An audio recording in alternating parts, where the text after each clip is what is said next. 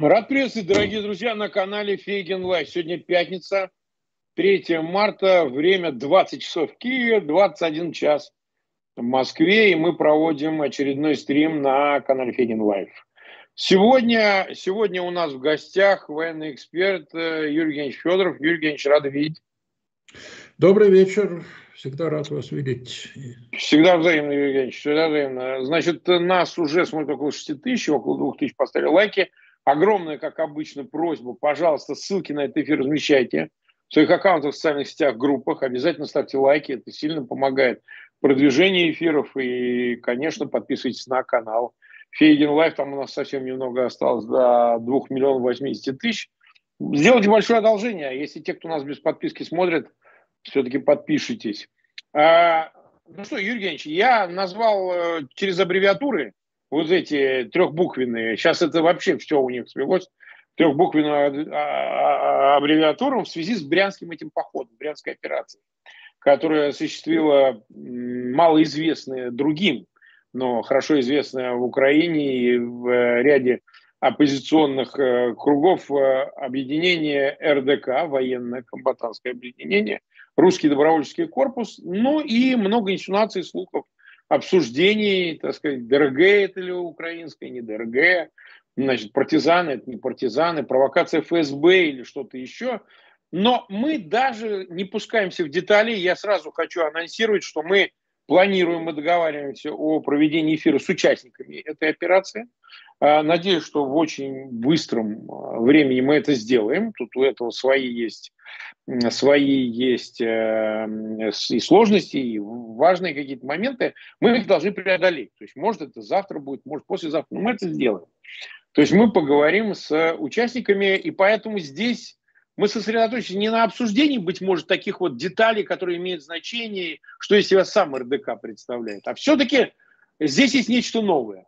И это новое, это то, что, в общем, знаете, как уже год обсуждают, а что если война перекинется на территорию России? Не вот ту оккупированную территорию, Крым, или Донбасс, или там э, Запорожская или Херсонская область, там-то все понятно, там ясное дело, что сегодня оккупирован, завтра не оккупирован. А вот ту самую э, территорию России, которая была до всего там, в международно признанных границах там, на 91 год, неважно, там Ростовская область, Брянская, Курская, там, Краснодарский край и так далее. А что, если произойдет что-то там? И вот, вы знаете, я считаю, что это действительно заслуживает обсуждения, поскольку есть какой- какой-то инфантилизм. Ну, понятно, пропаганда, понятно, так сказать, аудитория в России, которая поддерживает войну и уничтожение Украины и так далее, они там говорят, да что бы такое, да никогда, как же можно с нами? Вот нам можно, а им нельзя. Вот я часто это слышу в разных вариациях. Там есть оттенки разные, так сказать, э, придается этому значение. Но есть и среда тех, кто, скажем, противники режима, то есть они против Путина и одновременно против войны, но тем не менее то ли какой-то смесь пацифизма, то ли страхов, ну как же в России будет какая-то война, и это все на фоне год длящейся беспрецедентной этой войны в Восточной Европе, в Украине. То есть вот это почти детское неосознание того, что война вообще эта штука взаимная, она может приводить к совершенно неожиданным, в том числе и таким последствиям, когда э, то, что происходит ежедневно, ежесекундно на территории Украины, вдруг начнется на территории России с жертвами, с гибелью солдат, гибелью э, гражданского населения и так далее, и так далее, и так далее. То есть, э, повторяю, это не вопрос моральных оценок, да, нравится, не нравится. Война вообще, она, в общем, амбивалентна достаточно, да, э, потому что все оценки остаются за ее пределами. А как раз-таки в том, что, ну, что пожнешь, что, что посеешь, что и пожнешь. И, собственно говоря, хочется первый вопрос, давайте начнем с него обсуждения – какова вероятно втором, э, вероятность на втором году войны, что она перекинется действительно на российскую территорию.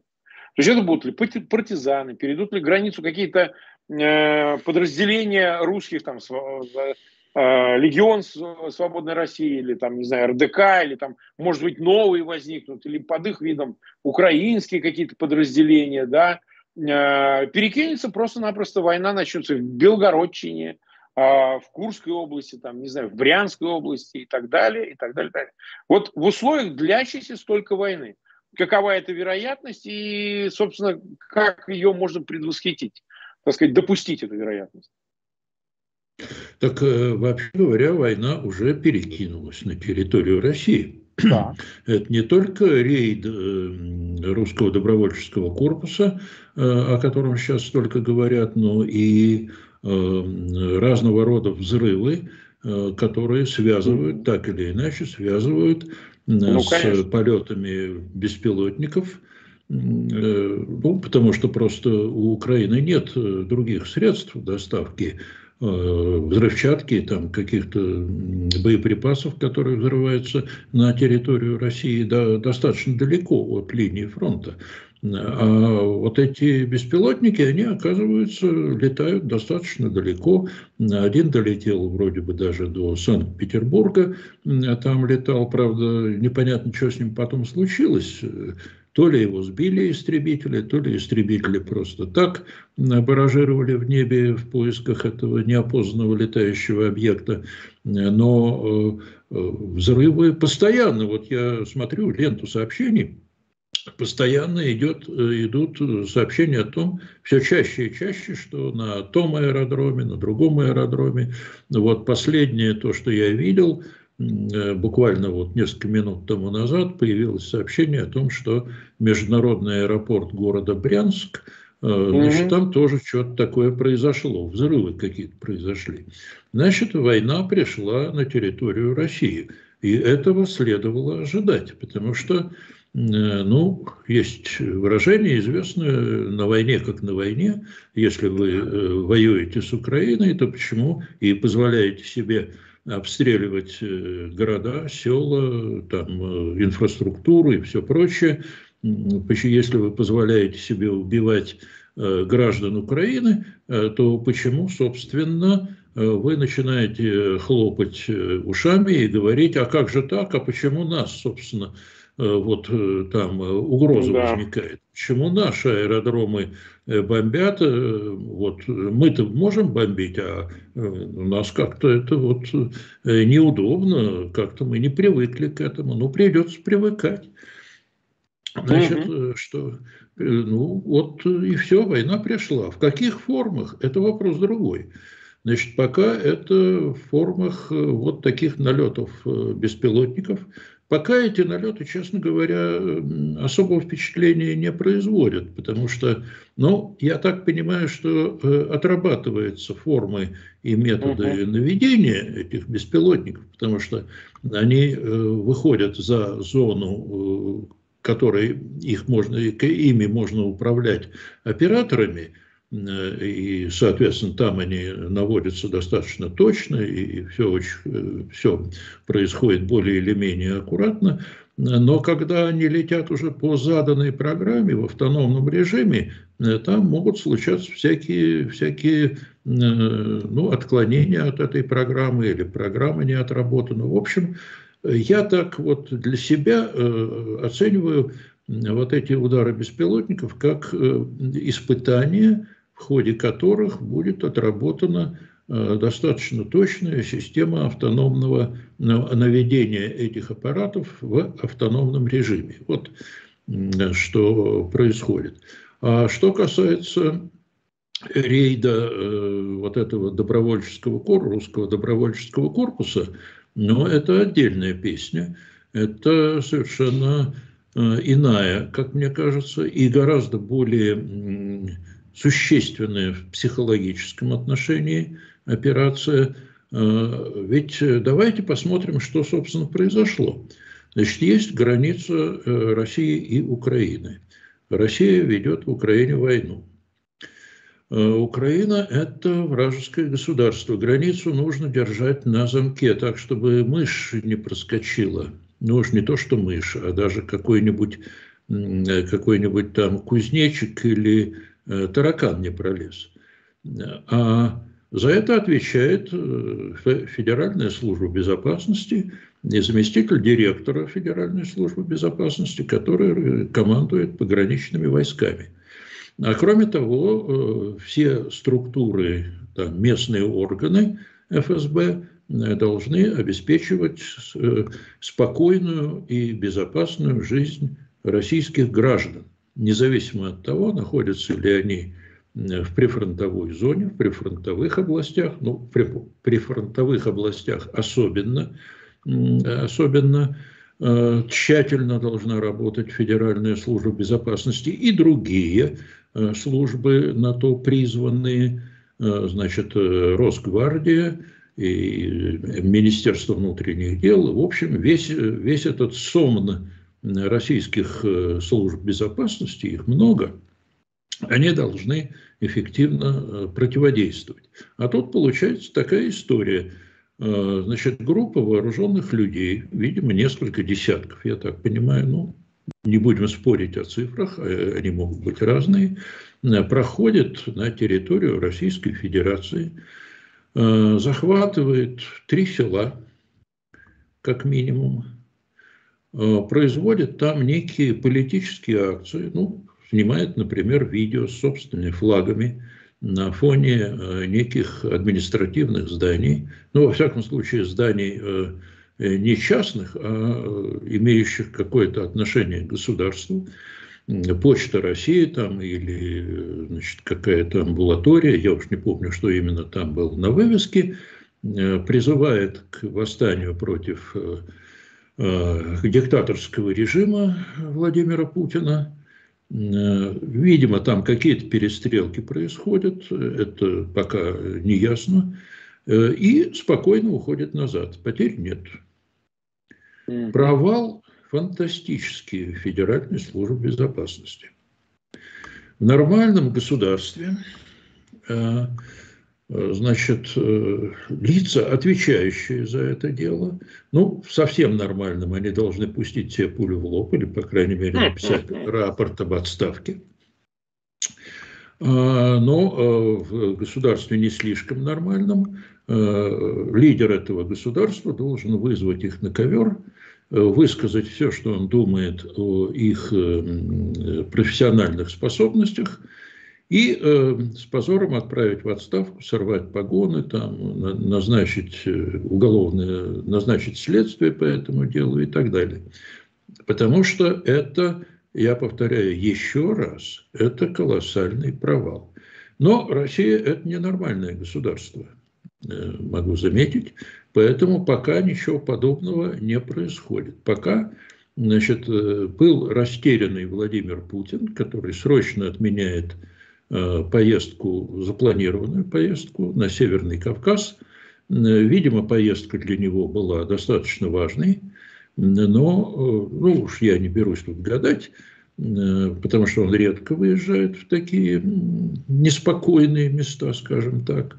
Значит, для этого у него были какие-то основания, но он эту поездку отменяет, проводит некие совещания с руководителями силовых органов – Э, сегодня э, провел совещание с э, постоянными членами Совета Безопасности, что они там обсуждали, Бог его знает. Ну, помимо всего прочего, наверное, и вот эту историю с Брянском, с Брянской области. Но никаких, понимаете, кадровых пока изменений в российской службе безопасности не видно. Что свидетельствует о чем? На мой взгляд, о том, что Путин просто боится трогать своих э, вот этих э, генералов э, ФСБ, которые отвечают за вот эту проблему, за, за, за защиту границ и вообще за спокойствие и безопасность российских граждан. Боится, потому что у этих генералов ФСБ существуют свои собственные силовые и прочие ресурсы, и Путин, видимо, не хочет портить с ними отношения. И он прощает им э, вот эти их профессиональные промахи, полагая, что личная лояльность лично к нему значит гораздо больше, чем профессиональная компетентность. Но это, значит, не самая хорошая новость для рядовых российских граждан. Э, потому что они-то надеются на то, что славные органы, э, которые никогда не ошибаются и никогда не, э, значит, не допускают провалов, надежно обеспечивают спокойный сон российского гражданина.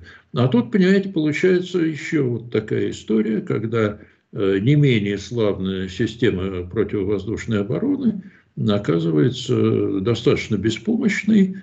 Беспилотники вражеские, ну, я так думаю, если они снабжены взрывчаткой и при, устраивает разного рода взрывы, ну, значит, на голову обывателя может в любой момент свалиться э, то ли граната, то ли там какой-нибудь взрыв-пакет. И понятно, что этот обыватель российский э, возмущен, озадачен, возмущен. Ну, как же так? Я совершенно не хочу, считает он, чтобы на мою голову сваливалась граната. Если это сваливается на голову, э, там, скажем, жителя Львова или Днепра, ну, это одно, а на мою голову не надо. А ведь получается так, что свалится и на его голову. Ну, что ж делать, такова жизнь. Война есть война. Угу. Нас 35 тысяч человек смотрят, и около 10 тысяч поставили лайки. Тем, кто к нам присоединяется, у меня огромная просьба, пожалуйста, ссылки, э, ссылки на этот эфир размещайте в своих аккаунтах в социальных сетях, группах, ну, обязательно подписывайтесь на канал Фейгин Live. Кто еще не подписался, это важно. Э, маленькое объявление. Буквально завтра будет эфир с Алексеем Арестовичем.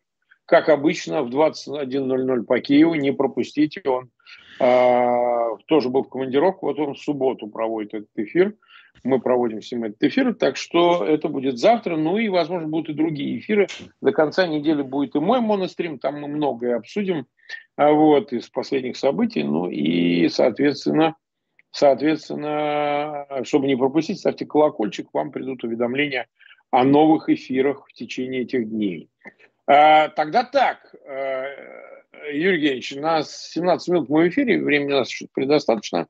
А, давайте тогда вот э, каким образом на это все посмотрим. А, в контексте а, идущих боев за Бахмут. Они продолжаются, они не закончились. Ну, действительно, там ситуация тяжелейшая. И исключать того, что украинские вооруженные силы оставят Бахмут, нельзя.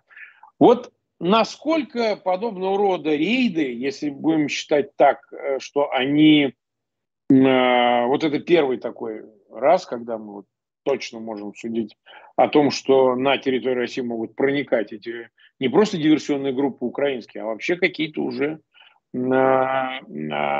русские сами, которые воюют за, за Украину, и, в принципе, могут дестабилизировать сильно в приграничной ситуации а, в приграничных районах. То есть э, это может вообще влиять и на, а, видимо, подготовку каких-то там а, значит, сказочных этих наступлений больших, и на моральный дух, вообще говоря. Ну что же вы Бахмут берете, а тут у вас Белгород отвалится.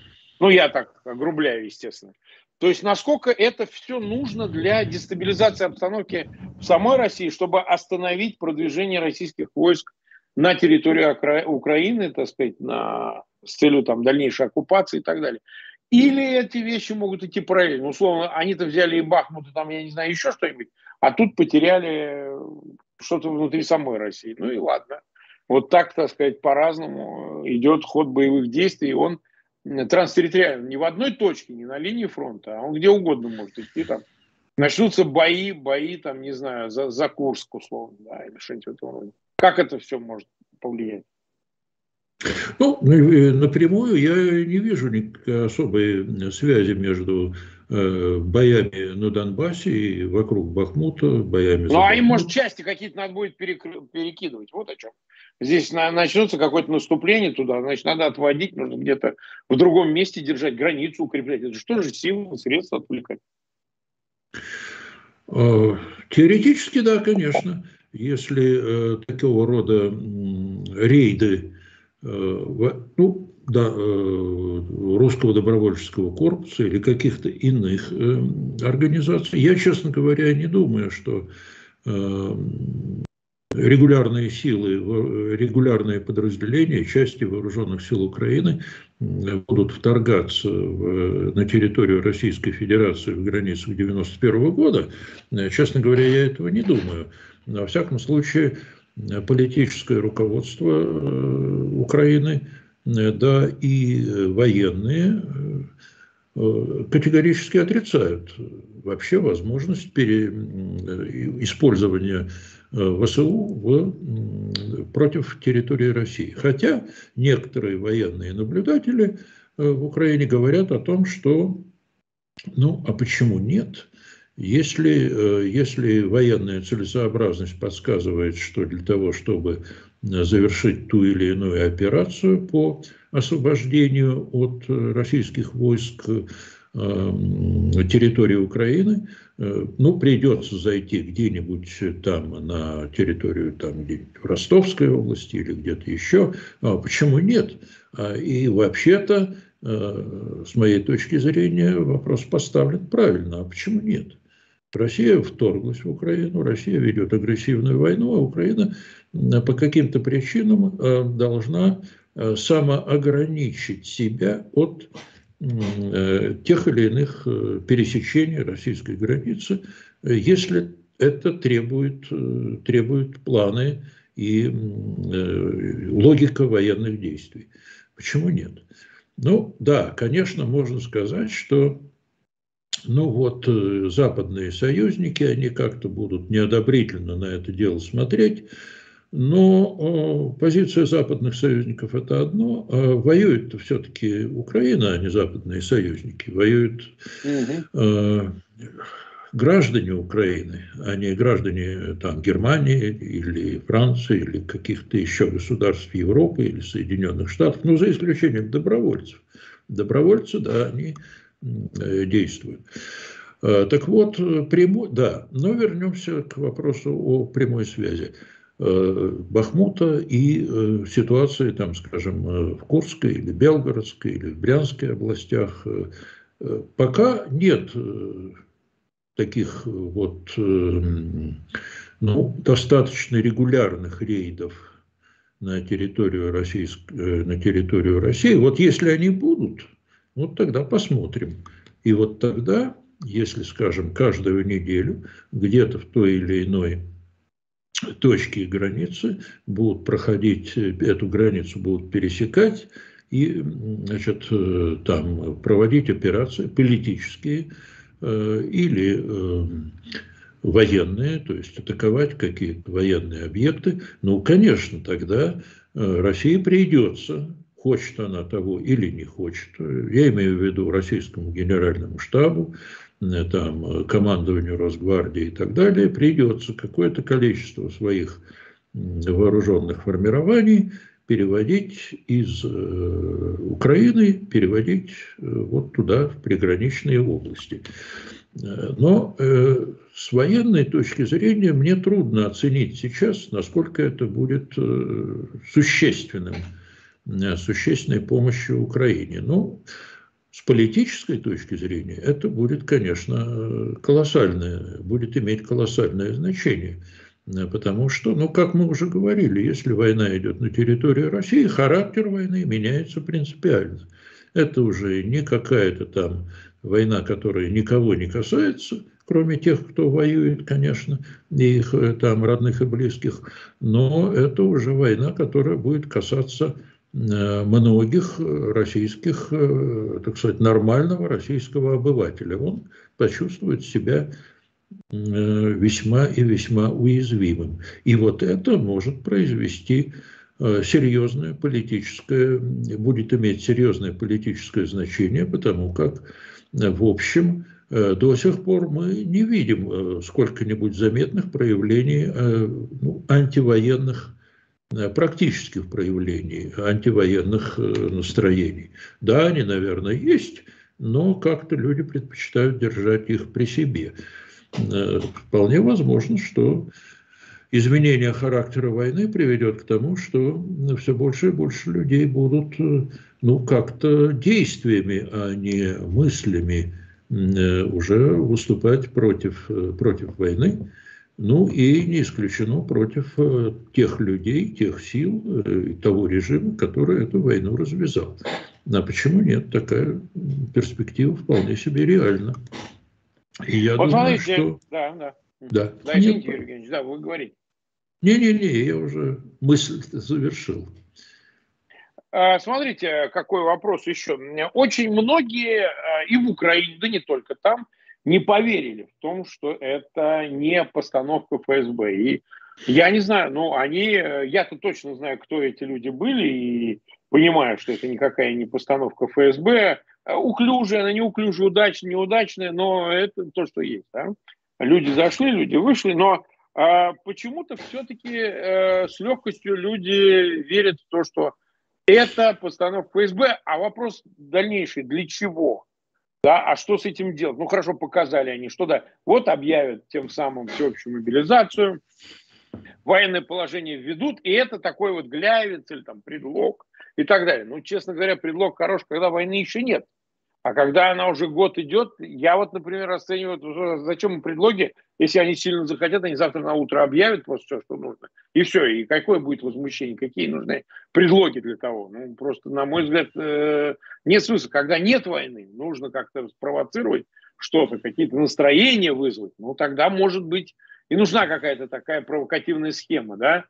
А когда она уже год идет, по-моему, и когда уже такие действия были приняты, ну вот 21 сентября прошедшего года была объявлена так называемая частичная мобилизация и так далее, я не очень понимаю.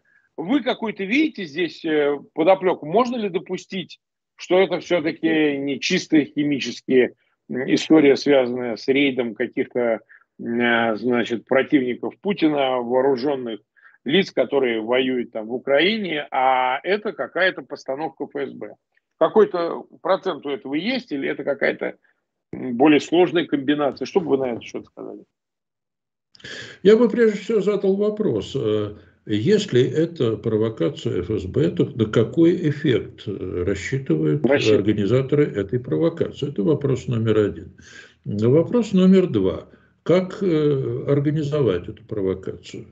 Вот как нужно убедить э, те, ту самую аудиторию, целевую аудиторию в том, что э, значит, вот цель провокации достигнута. То есть, э, то есть значит, это вот какие-то там зловредные супостаты, которые вторглись в нашу родную страну и значит, производят какую-то гадость. Давайте разбирать по пунктам. Первое – Э, цель провокации, если это провокация, э, дать Путину дополнительные аргументы для того, чтобы он э, эскалировал войну. То ли объявил войну, то ли объявил военное положение, то ли там мобилизацию и так далее и тому подобное. А, а нужна Путину такая дополнительные аргументы? Да нет, они ему не нужны. Он прекрасно объявляет все, что хочет – Э, пользуясь пассивностью массового сознания, массового обывателя, но прекрасно значит, может обойтись без всяких э, таких сложных, э, сложных схем, операций и так далее. Это первое. Второе.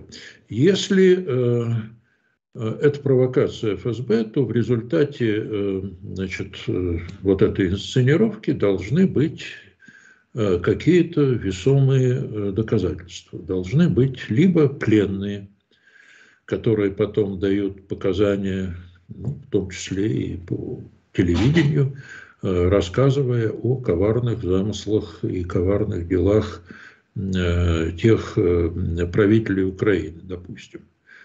Пленных нет. Второе.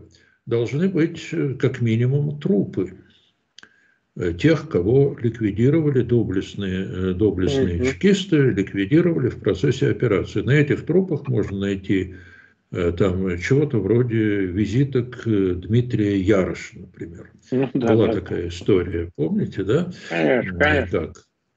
Значит, вот такую визитку. Значит, нужны артефакты, нужны артефакты, живые или мертвые, мертвые артефакты. Да, ну, еще лучше было бы, если бы там нашли какие-нибудь секретные документы э, Главного управления разведки Вооруженных сил Украины, которые зачем-то э, вот эти вот э, диверсанты потащили с собой в Россию. Но ничего этого нет. Наоборот, значит, сейчас, как я понимаю, руководители ФСБ должны отмываться от обвинений в профессиональной некомпетентности и прочих и прочих делах. Значит, ну, вот это дает основание предполагать, что, в общем, Э, провокации это не было. Конечно, любители э, конспирологии могут сказать, ага, ну вот э, Путин как-то был якобы вроде бы даже готов к вот этой истории, он очень быстро отменил свою поездку на Северный Кавказ и так далее. То есть можно найти, конечно, как всегда это делается в таких конспирологических изысканиях, можно найти какие-то совпадения, которые Э, вроде бы можно интерпретировать как э, ну, вот свидетельство некоего заговора. Э, ну, не, ну хорошо, Путин мог отменить срочно, просто потому что он перепугался, это раз. Во-вторых, он не понимал, каков масштаб этого, этого рейда, что за этим стоит. И, ну, в общем, достаточно логично было бы в этом случае не отправляться на Северный Кавказ, а разобраться в ситуации. Э, так что вот насчет провокации тут у меня большие сомнения. Хотя, конечно, первая мысль, да и у меня тоже, первая мысль, которая пришла в голову, когда вот первые сообщения были, ну, конечно, это что-то вот э, очередной какой-то гляевец, Э, ну, это такая, знаете, такая предрасположенность, такая уже психологическая установка. Если что-то происходит, мы уже научились, значит, за этим стоит, э, стоит э, значит, какая-то кровавая рука ФСБ. И часто так оно и бывает на самом деле. Но вот в данном, в данном случае, мне кажется, что это не совсем так. Угу. Ну, и я просто добавлю, тут у нас и в чате люди пишут, я хочу сказать, что, ну, вы понимаете, даже у таких провокационных операций, у провокаций, есть, ну, какие-то дополнительные правила, то есть, ну, показывать лица – это полить. Будут выяснять, а век интернета, когда все проверяется и так далее, обычно, если какие-то видео и выкладывают в масках, не определишь, не найдешь. Вот часто сейчас ФСБ выкладывает э, в э, Э, масках, в балаклавах, переодетых украинских военнослужащих, которые там кого-то пытают и так далее. Ну, украинцы тоже долго не остаются, там и кое-кого из ЧВК Вагнера в их прикиде тоже что-нибудь такое подснимают, я думаю. Вот, это нормально, на войне такие вещи есть, но когда нету, не скрываются лица, и лица легко идентифицируемые, да, и сами записывают и показывают и так далее, но это сложно, это очень как-то мудрено, потому что те лица, которые себя открыли и показали, это люди, которые живут в Украине, которые с 2014 года некоторые из них воюют, и они известны в Украине. Это не какие-то неизвестные люди. Их просто знают, понимаете? Вот. Ну, там разные какие-то а, у людей конспирологические представления, почему у них форма чистая, а не грязная. Ну, там снежок, поэтому чистенькая. Ну, такие какие-то вещи, которые, честно говоря, значения большого не имеют. Э, а, не говоря уже вот еще о какой стороне, которую я хотел бы обсудить. Вот э, показывают машину, шестерку, по-моему, Ладу, значит, Жигули, кажется, разбитую, погиб вроде бы один взрослый, ребенок ранен, кого-то вытаскивают из машины. Это все со слов официальных источников. Это а, ФСБ, там, я не знаю, Кремль, российское телевидение, вот это все показывает. Многие некритично это воспринимают, считают, что, ну как, ну показало российское телевидение, ну значит так и есть, кого-то убили. О, это тогда что-то нехорошее, это какие-то террористы. А действительно кого-то убили, не убили кого-то. Ну вот доверять Москве в ее рассказах о том, что вот эти диверсанты, значит, убивают гражданских лиц, ну хотя бы такой вопрос. А зачем даже попав на территорию Брянской области убивать гражданских? Какой от них прок? Какой от них вообще толк убивать там мужчину, там, ребенка ранить, еще какие-то. Вот это же абсолютно логичная такая вещь, потому что, ну, просто в этом нет вообще никакого толку, да. Но, а, тем не менее, вот на это ссылается. Вот как на это посмотреть? То есть ФСБ дальше отыгрывает, дабы показать жестокость этих диверсантов, еще что-нибудь, как преуменьшить собственную слабость, что это такое гигантское предложение. Там сначала детский автобус фигурировал, потом машина, тоже меняли версии, как обычно. Как на это посмотреть, как вы думаете? А что остается делать ФСБ? Значит, из такой, из каждой ситуации, в общем, достаточно провальной для ФСБ, они могут попытаться ну, все-таки какие-то, э, какие-то, значит, получить э, для себя бонусы. Ну, и, э, хотя это очевидный провал, ну, попытаться сыграть на тех или иных моментах, тех или иных аспектах. Ну, например, да, конечно, эти значит, зловредные люди прорвались, но вот смотрите, что они наделали. А что они наделали? Mm-hmm. Вроде бы, значит, ранили какого-то мальчика. Мальчик кого-то спасал.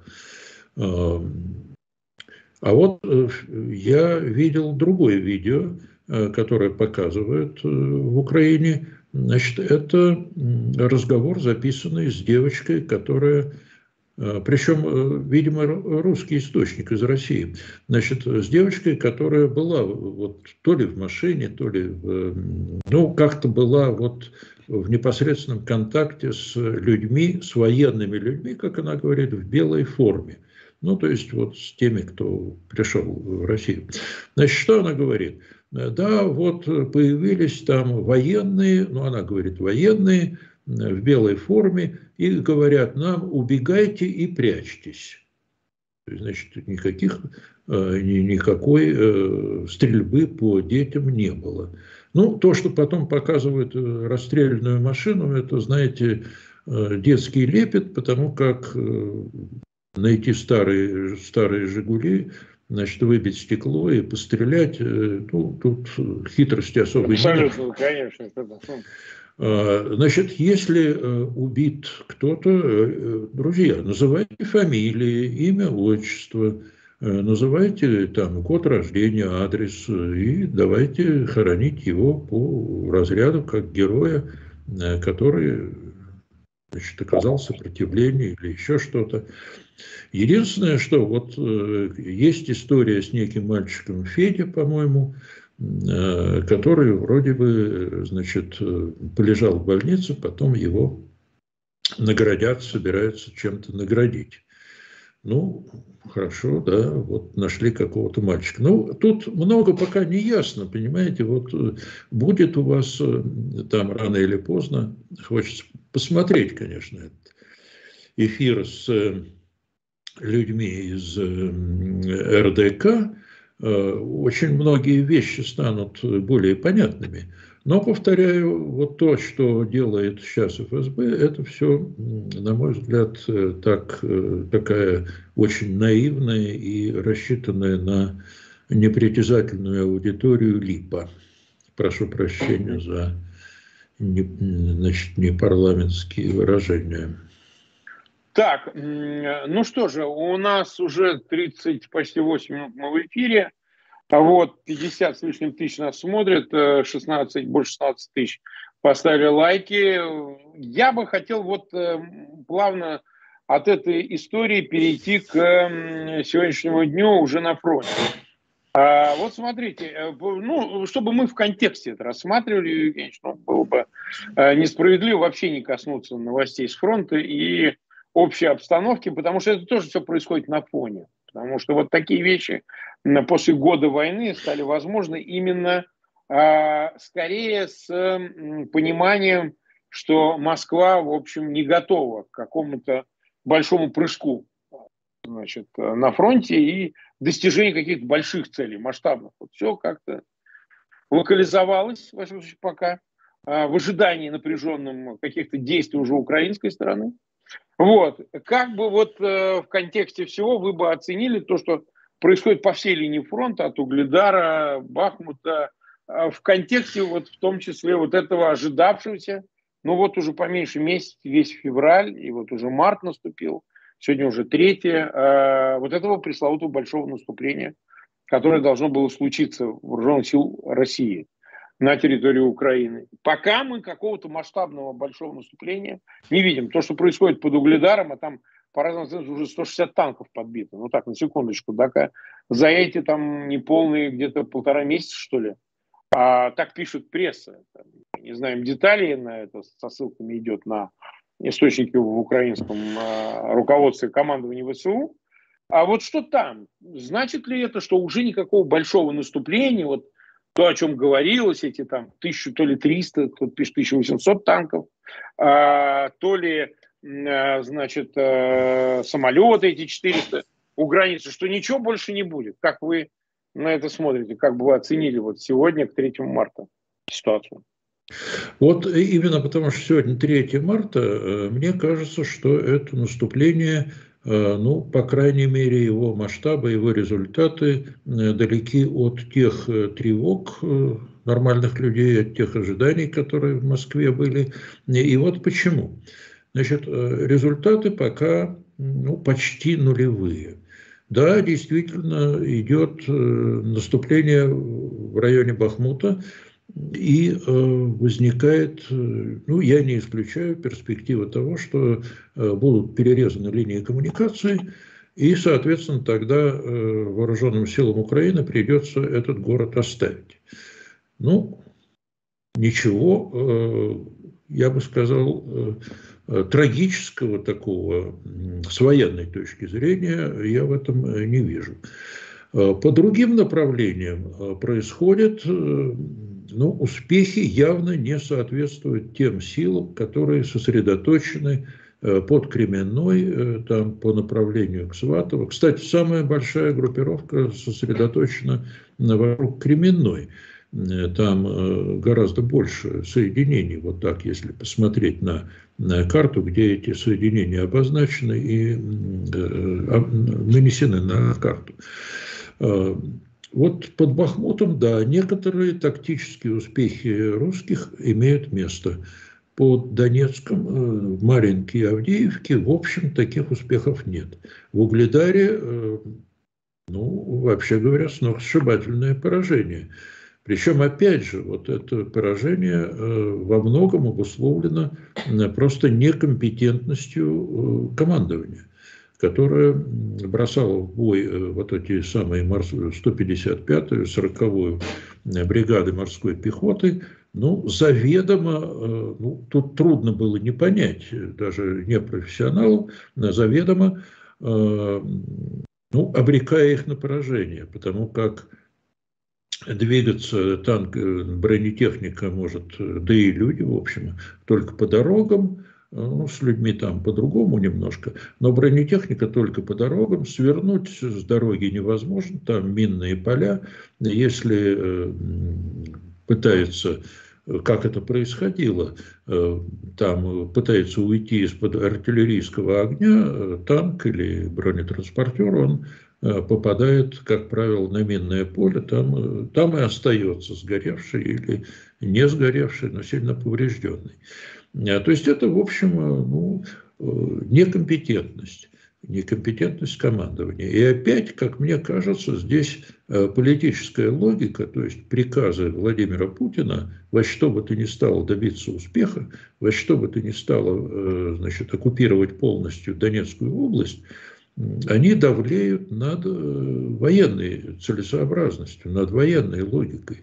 Потому что, ну вот, даже так ну, скажем так, вот если бы планировать э, операцию по оккупации Донецкой области, то ее, наверное, нужно было бы, нужно было бы по-другому ее планировать и действовать сначала не, не на Бахмутском направлении, а действовать, скажем, э, вот на Лиманском направлении, э, из-под Кременной на Ливан, на Лиман, там пытаться выйти к Славянску и так далее. Но вот как-то ну, не внушает особого э, какого-то сильного впечатления э, оперативное искусство и военное искусство российского командования, потому что все уперлось в Бахмут. Ну хорошо, ну возьмут они Бахмут, ну уйдут оттуда вооруженные силы Украины, а дальше? А дальше, значит, нужно уже двигаться по четырем направлениям. Э, Константиновка, Краматорск, Славянск и Сиверск. Но это, э, значит, нужно э, опять рассредотачивать силы, которые сейчас сосредоточены под Бахмутом, а там, говорят, 50 тысяч русских войск. Значит, да, нужно рассредотачивать по четырем направлениям. Значит, все, все то, ну или почти все то, что накоплено, все резервы, э, все это, значит, резервы, которые находятся в Донецкой области и в Луганской, э, нужно бросить вот на решение этих задач. Ну хорошо, ну даже представим себе, в каком-то, вот, ну, это маловероятный, ну, в войне все бывает. Ну хорошо, ну оккупируют всю Донецкую область, а дальше? Это что, война выиграна? Нет, война не выиграна. Это что, э, вооруженные силы Украины разгромлены? Нет, не разгромлены. Вообще говоря, задача современной войны – это не захват территории, а это разгром э, вооруженных сил противника, лишение их боеспособности. Вот главная цель. Понимаете, а захват территории – это уже следствие того, что вооруженные силы противника потеряли боеспособность. Но тут-то дело, действие, э, но тут-то все действие, дел, делается совсем иначе. В качестве главной задачи ставится захват территории. А это э, чревато, в общем, тем, что наступление, э, даже если оно окажется успешным, ну вот давайте представим себе, что оно успешное, но это потребует, это будет чревато серьезным истощением наступательного и вообще боевого потенциала российских вооруженных сил, которые там находятся в Донецкой области и вообще в Украине. И тогда, э, тогда создаются более благоприятные условия или вообще благоприятные для того, чтобы наступление вооруженных сил Украины было успешным. Причем вот интересные сообщения были сегодня. Э, э, значит, оказывается, что где-то на а, а, американской базе в Германии, это Нью-Йорк Таймс написала, э, такую интересную историю рассказал. Значит, там происходили игры, ну, значит, такие военные игры, то есть разыгрывались сражения на, на картах, я так понимаю, такие имитационные. Э, имитационные модели, значит, на картах э, высокопоставленные американские военные, причем говорят очень высокого ранга, и их коллеги из ВСУ, ну, вот они разыгрывали э, возможные варианты наступления вооруженных сил Украины. Ну, само по себе это уже интересно. Но интересно другое, что в качестве возможных наступле... направлений этого наступления были Э, анализировались э, не только южное направление, то есть выход к Азовскому побережью, побережью Азовского моря, э, о чем все говорят, но и наступление в Луганской области. А это уже совсем иной вариант. И, кстати говоря, я не знаю, зачем Нью-Йорк Таймс об этом написал, потому что вообще такие вещи лучше не рассказывать публично, но уж раз написала, значит, можно поразмышлять. Значит, а если представить себе, что э, наступление будет действительно э, на востоке, а не на юге, а тогда окажется, что, ну, представим себе, тогда, значит, если оно успешно, э, то тогда вообще вся группировка российских войск в Украине оказывается отрезанной от путей снабжения, от баз снабжения. И представьте себе, вот идет наступление вдоль, э, ну, э, русско-украинской границы 91 э, года. Вот представим себе. И вот тогда э, возникает некий колоссальный котел, в котором оказывается вот эти 300 с лишним тысяч, а может и больше, российских войск, которые находятся на Украине, они оказываются отрезаны от путей снабжения. Все. Друзья, после этого можно просто, значит, ну, генералам стреляться, э, офицерам выпить водки, сдаваться в плен, а в Москве, значит, решать проблему, кто в очередной раз решает проблему, кто виноват. Потому что уже что делать, на этот вопрос ответ такой, а делать больше нечего. Ну да, мы 50 минут в эфире, у нас немного есть времени. 50, больше 57 тысяч нас смотрят, около 20 тысяч поставили лайк. Спасибо, друзья, что это дело. Напоминаю, что у нас завтра будет эфир с Алексеем Арестовичем. Просто некоторые спрашивают, сегодня или нет. Ну, он сегодня не может, это все будет происходить завтра в 21 по Киеву. Так что не пропустите, будет интересный эфир. А, вот смотрите, эм, вопрос такой, Юрий Евгеньевич.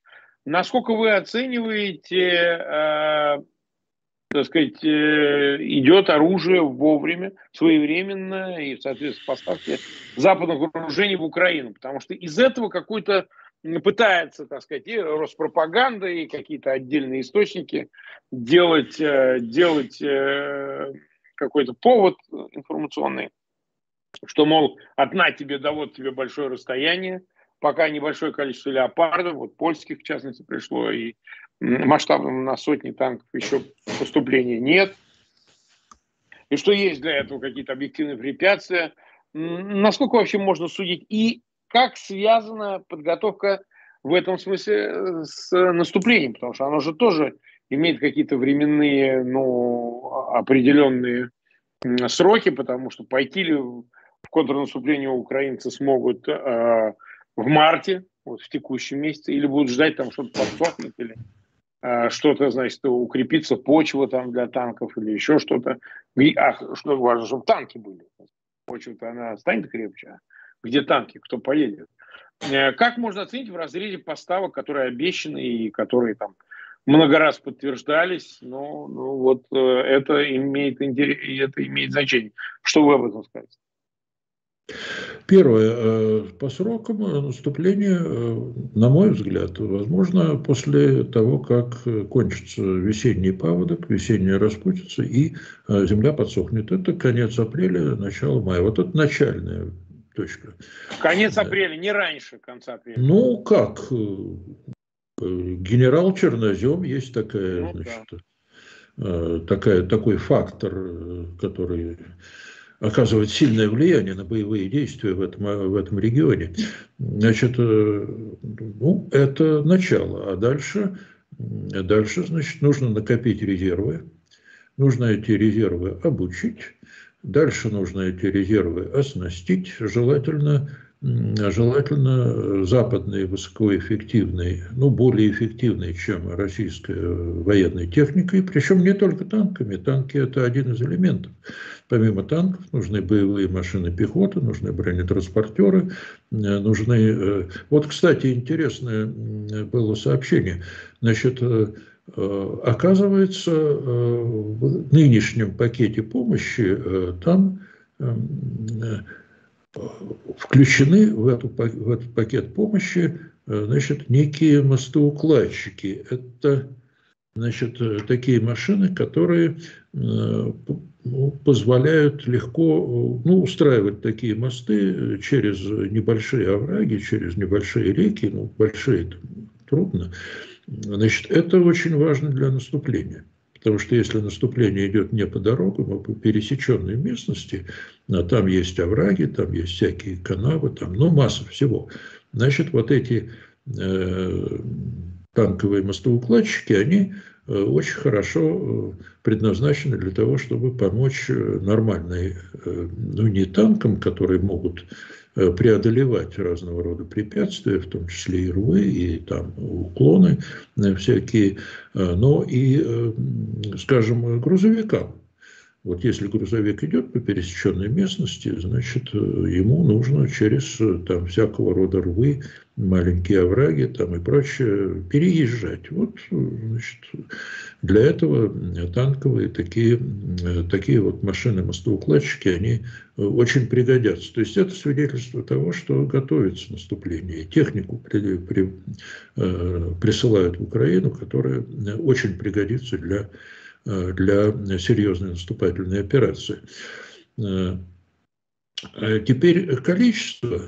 Ну, количество э, очень важно, конечно, и там десятью леопардами проблему решить невозможно. Обещано 300 с лишним танков, ну и соответствующее количество Э, всякого рода другой техники, без которой наступать невозможно. Отдельно это вопрос о самолетах, но это отдельный вопрос об авиации. А теперь э, сейчас присылают в основном э, боеприпасы. Вот если посмотреть на списки того, что присылается в Украину, какая военная помощь, оказывается, это ну, практически на 90% это боеприпасы для хаймерсов, для дальнобойной артиллерии и прочее, и прочее. Это действительно очень важно, потому что и с той, и с другой стороны, то есть я имею в виду и в России, и в Украине, возникла вот по крайней мере, в эту зимнюю кампанию возникла проблема с артиллерийскими снарядами. Э, видимо, в России уже израсходовано в значительной мере э, снарядные, снарядные запасы, э, которые были на складах еще с советского времени. Новые снаряды, ну, производство, конечно, какое-то идет, видимо, с колес уже поступают, ну, или, как правило, в больш, больше, в большинстве своем с колес поступают снаряды прямо в действующую армию. Э, у Украины проблемы такие же, э, но и э, их значит, вооруженные силы Украины нужно снабжать снарядами двух типов. Это и советские снаряды 152 миллиметра для тяжелой артиллерии и 155 для артиллерии, которая поступила из, из западных, от западных союзников. Э, какое-то производство снарядов э, налаживается в Польше. Вот были сообщения, что в Болгарии э, производят, начали производить снаряды для Украины, что тоже интересно и важно. Но в основном все-таки это те, тот поток снарядов, который идет из Соединенных Штатов, из Европы. Э, ну, в том числе и те, которые производятся специально для Украины. Это принципиально важно, потому что без этого сдержать э, российское наступление на Донбассе без снарядов невозможно. То есть задача сейчас, видимо, поставлена такая, в первую очередь сорвать это наступление, а уже потом э, готовить, ну или параллельно, но готовиться к наступлению уже вооруженных сил Украины – но основная техника должна прибывать э, после, ну, где-то, видимо, через месяц-другой э, к моменту начала. Сейчас готовятся танковые экипажи, люди учатся ими управлять. А кроме того, должна создаваться, и я думаю, что она создается, вся инфраструктура обслуживания – Э, то есть, э, ведь, э, понимаете, не просто танк должен приехать на, значит, на воинском эшелоне в Украину. Должна прибыть еще, с танками должна прибыть ремонтная рота. Ну, понятно, что э, ни немецкие, ни какие-то европейские, ни американские ремонтные роты не прибывают. Значит, нужно обучить и подготовить таких ремонтников и мастеров по обслуживанию танков – Э, из, э, из военнослужащих ВСУ. Это тоже значит, требует времени, определенных усилий и так далее. Нужно создать запас э, значит, определенные, необходимые совершенно такие комплекты запасных частей завести, ну и так далее. Потому что без всего этого Э, без всего этого наступления никакое невозможно. Да и вообще воевать невозможно, потому что танк, если у него нет э, запасных частей, у него постоянно что-то выходит из строя. Э, там что-то может поломаться, да и вообще ресурс не такой большой для многих компонент, элементов конструкции.